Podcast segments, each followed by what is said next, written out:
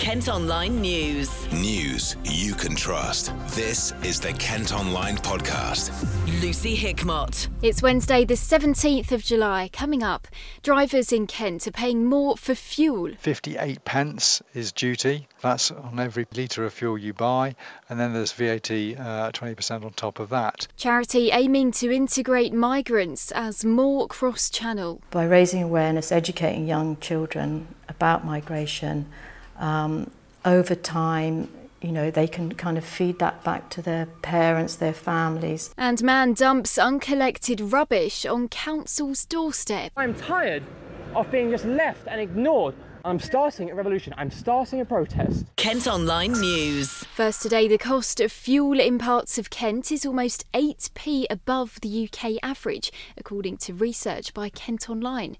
We've looked at 170 petrol stations across the county and also found the price of a litre of unleaded can vary by up to 13p.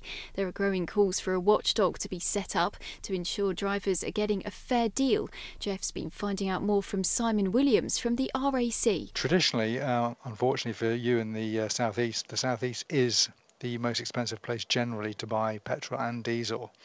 Uh, at the end of uh, June, uh, a litre of uh, unleaded in uh, the southeast would have cost 128. That uh, we actually had a month where the prices came down, and for diesel it was um, 132. so that is a penny over the odds for uh, diesel and about the same for petrol. So it is generally a more expensive place to buy fuel. Yeah, I mean, pe- people would assume because we're s- s- potentially so close to the border in Kent, you know, the, the fuel's coming in on the tankers, um, you, you know, from, from France, that potentially they would be cheaper here because uh, we're closer and there would be less costs, but that, that's clearly not the case. Um, no, definitely not the case. Um, I think it's just one of those things. I think being closer to London, London is also expensive. Uh, so I think it is just a situation that uh, you have to kind of put up with. The cheapest place in the UK to buy fuel is actually Northern Ireland on a general basis. They have uh, more fuel distributors and uh, lots and lots of competition. Uh, so it's very important for people in the southeast to make sure they uh, buy their uh, buy their fuel at the cheapest possible place they can. That will often be a supermarket, but not always. There are lots of independent uh, fuel retailers that really do pride themselves on having a good price. So it's important to uh, know the uh, average price of fuel, which you can find out on the RAC website. Once you know that, you then need to be looking to buy as far below that price as you possibly can. Obviously, a huge amount of you know, fuel is made up of government taxation and VAT on top of that, and a lot of people say that motorists are being exploited. Is is that something you would um, concur with? Uh, there's definitely an awful lot of uh, duty and tax generally on fuel. Um, if you think about a litre, 58 pence is duty. Uh, that's on every penny, uh, every litre of fuel you buy, and then there's VAT 20% uh, on top of that. That totals uh, in terms of duty to about 27 billion pounds a year, which goes to the Treasury, and then the VAT on top. So uh, when you look at all motoring taxation, probably equates to 40, 45% that motorists are paying to the government for um, probably probably totals 40 billion pounds at least. You've got groups like sort of Fair Fuel UK calling for some sort of watchdog to sort of try and ensure drivers get a fair deal. Is is that something that you would um, back up, and, and, and or uh, are there other things that could potentially be done? Uh, I think the problem actually lies with retailers. Um, the wholesale price of petrol and diesel is pretty uh, transparent, although, uh, however, what the uh, retailers charge isn't. Um, we would be um, much happier if um, the retailers um, reflected changes in the wholesale price more accurately. Often you'll see um, what we call the rocket and the feather prices go up like a rocket when the price of oil shoots up and fall like a feather when it comes down. And this really isn't good enough. Um, and you know, motorists are being taken for a ride by that kind of behaviour. But it, the problem doesn't lie at the wholesale level; it lies at the retailer level. And uh, many retailers do charge a good price, but lots of them, lots of uh, other retailers do um, take advantage of, re- uh, of consumers in that situation. Yeah, and I mean, what are some of the sort of different factors that affect fuel prices? C- can you go into that for us? There are lots of issues uh, going on at a global scale which uh, affect the price we pay at the pump. Um, it all depends really on the availability of oil. Uh, there's an organisation called OPEC, the uh, Organisation of the Petroleum Exporting Countries, which is trying to kind of prop up the price uh, for its members, and they do that by limiting um, supply. So they each uh, each country involved agrees to uh, limit production and with a view to making prices go up. They're in control of about um, a third of the world's oil, but there's also a situation where America has been um, is making is producing more oil than it's ever uh, produced. It's actually the number one producer, and that's because it's producing oil from fracking. Um, and was when we had those low prices, um, actually uh, OPEC was trying to overproduce oil um, with a view to stopping America from fracking. They gave up that strategy and they've started to put the prices back up. Um, America has a trade war with China, um, and uh, that could lead to um, the economy slowing down uh, in China. And uh, if that was the case, then there'd be probably more oil than was needed, and prices would probably come down. The big question on everybody's mind is, you know, potentially Britain leaving the EU at the end of October. Uh, what effect could that have on, on petrol prices? Could could they go up even higher? Uh, I think that's unlikely to have any effect on petrol prices, to be honest. Um, uh, the only effect it could have is if there's a further fall in the uh, pound, and then we wouldn't buy be able to buy as much oil, much as much fuel um, because the pound wouldn't go as far. You can see a breakdown of petrol prices where you live in our story at kentonline.co.uk. Kent Online reports. A man's been charged by police investigating a sexual assault in Chatham. A woman told officers she was attacked in a subway on Dock Road in the early hours of Sunday. 30 year old Samuel Crabtree from Cecil Road in Rochester is accused of three sexual offences. Elsewhere, a 16 year old boy is being charged after a man was shot in the leg in Whitstable. The 22 year old was injured at the Westmeads recreation ground 10 days ago. The wound was originally thought to have been caused by a BB gun, but following surgery, it's now believed to have been a bullet. A 54 year old man also arrested has been released on bail. A motorcyclist remains in a London hospital with serious injuries following a crash in Ashford. A yellow motorbike and black lorry were travelling in opposite directions on Pluckley Road yesterday afternoon when the collision happened. Crash investigators are keen to hear from witnesses or anyone with dashcam footage. Border Force officers have rescued another 38 migrants who crossed the channel in three small boats. Eight people were found in Dungeness yesterday, and two groups of men, women, and children were also intercepted off the coast of Sussex. It comes as a charity's been telling us how schools can play a vital role in making refugees feel part of the community community in Kent. Samphire launched in Dover when the Immigration Removal Centre opened there in 2002 and has been continuing to work with migrant families since it closed four years ago. Ollie's been chatting to Tanya Long, who's director of the charity. We already were raising awareness about detention and migration generally, but it was decided that we would kind of have much more of a local focus. So we then um, kind of began our community engagement work. Um, and that initially began with some talks in the community, but also the idea of um, working with our youngest generation. So we began to go into primary schools initially and give workshops on the more general, wider theme of migration. Um, so trying to let children understand what it's like to be in the in the shoes of a young refugee, perhaps who's leaving his or her country, Eritrea, Afghanistan, making that long journey, trying to let them understand um, why people leave their countries and, and travel so far, perhaps end up in the UK in their school. Um, so trying to make that connection. Um, and that project has been going really well. We've been running it for about two, two to three years now. Um, we've been able to start going into secondary schools here in Dover. Um, that's been really well received, we're getting great feedback. So what we're doing with the schools, it's, it's not just going in and just giving a little workshop and then that's it, we go. And we actually provide a more long-term support to a school because we believe that by raising awareness, educating young children about migration, um, over time, you know, they can kind of feed that back to their parents, their families, with the idea that they, people will have a more positive approach and attitude towards migration.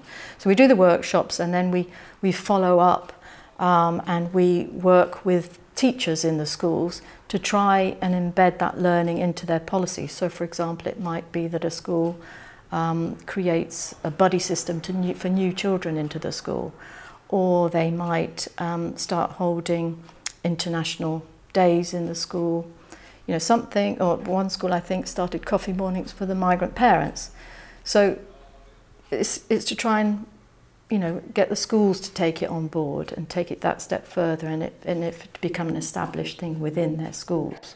If you sow those seeds early on, Absolutely. in theory, that's going to flower out throughout the rest of the generations, isn't it? Yeah, and I think the teachers get it, the schools, the, the children are really receptive, getting fantastic kind of feedback from the children. The other day we received some drawings out of the blue from one class at a school and they were drawing wonderful things, you know, like one was like almost like a journey, a roadway into the horizon, saying refugees welcome, or others were like friendship hands clasped together.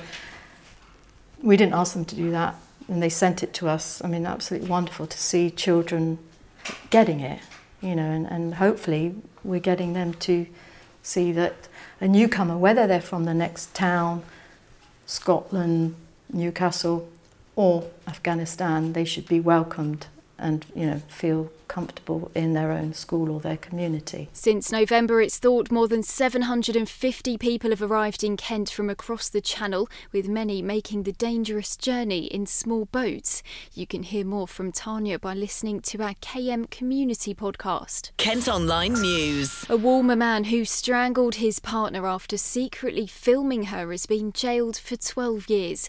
Alan Brough also hired a private detective to follow her after being convinced she was cheating. The 66 year old from Halliday Drive was cleared of attempted murder in February, but convicted of causing grievous bodily harm with intent. More than 100,000 people have now signed a petition calling for Disney to allow a Kent family to use an image of Spider Man on the headstone of a four year old boy. Ollie Jones from Maidstone died from a genetic disease in December and was a huge fan of the superhero.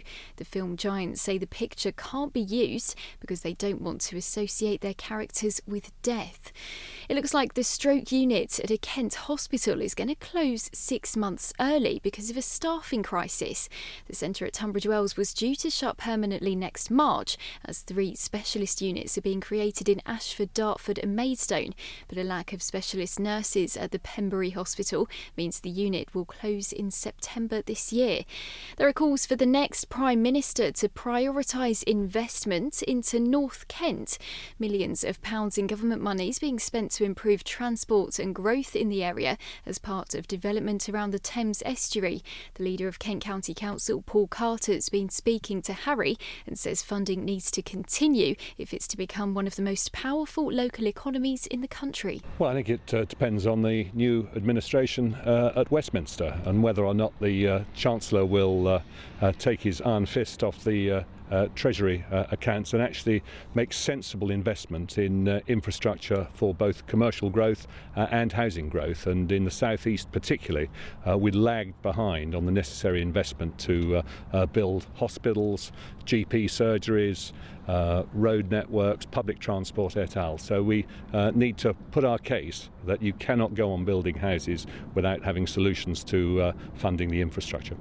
And you mentioned the infrastructure there. We've, as you said in your, your speech, there's so much development going on in Kent at the moment, not necessarily the infrastructure going with it. Do you think government will listen in what you're asking for there to make sure that stuff's in place as you build? Well, I'm sort of encouraged. I did write to both Boris Johnson and Jeremy Hunt laying out some of the big social issues, including uh, the uh, necessity for uh, enhanced infrastructure provision with some solutions. I mean, I believe that uh, uh, landowners, when they get massive uh, value uplift through residential consent being granted, should have to pay up a much greater percentage, maybe 50% of that land value gain, to fund local infrastructure. And if you did that across the country, you would have tens of billions of pounds of additional money flowing in uh, to provide that infrastructure.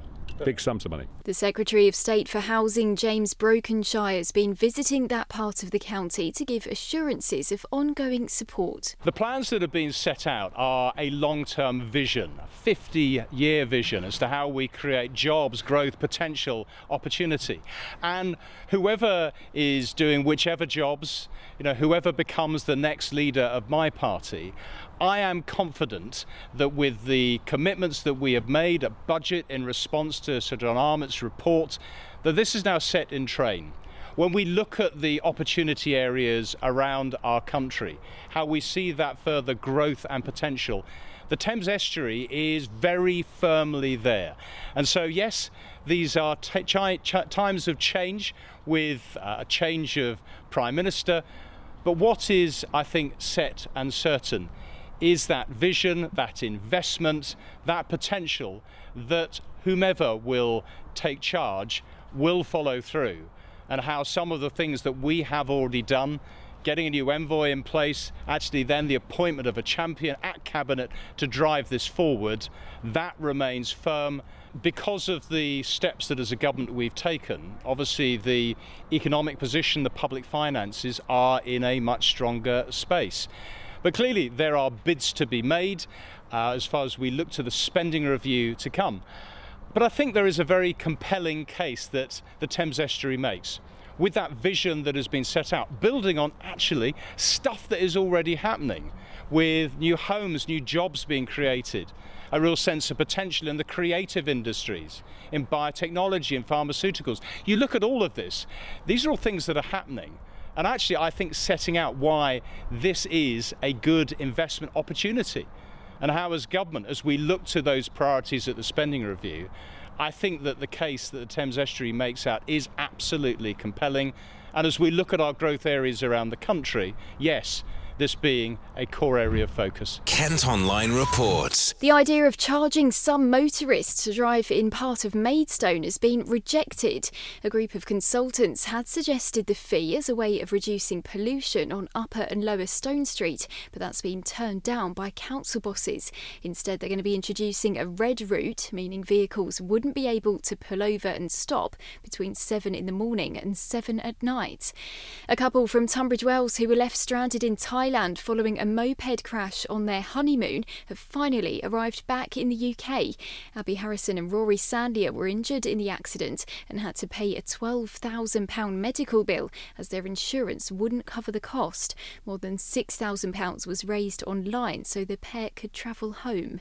A Thanet man's dumped three months' worth of uncollected recycling outside the council office building. Jordan Cross claims they failed to empty his bin, which he says was filled up by guests at an Airbnb near his home in Westbrook.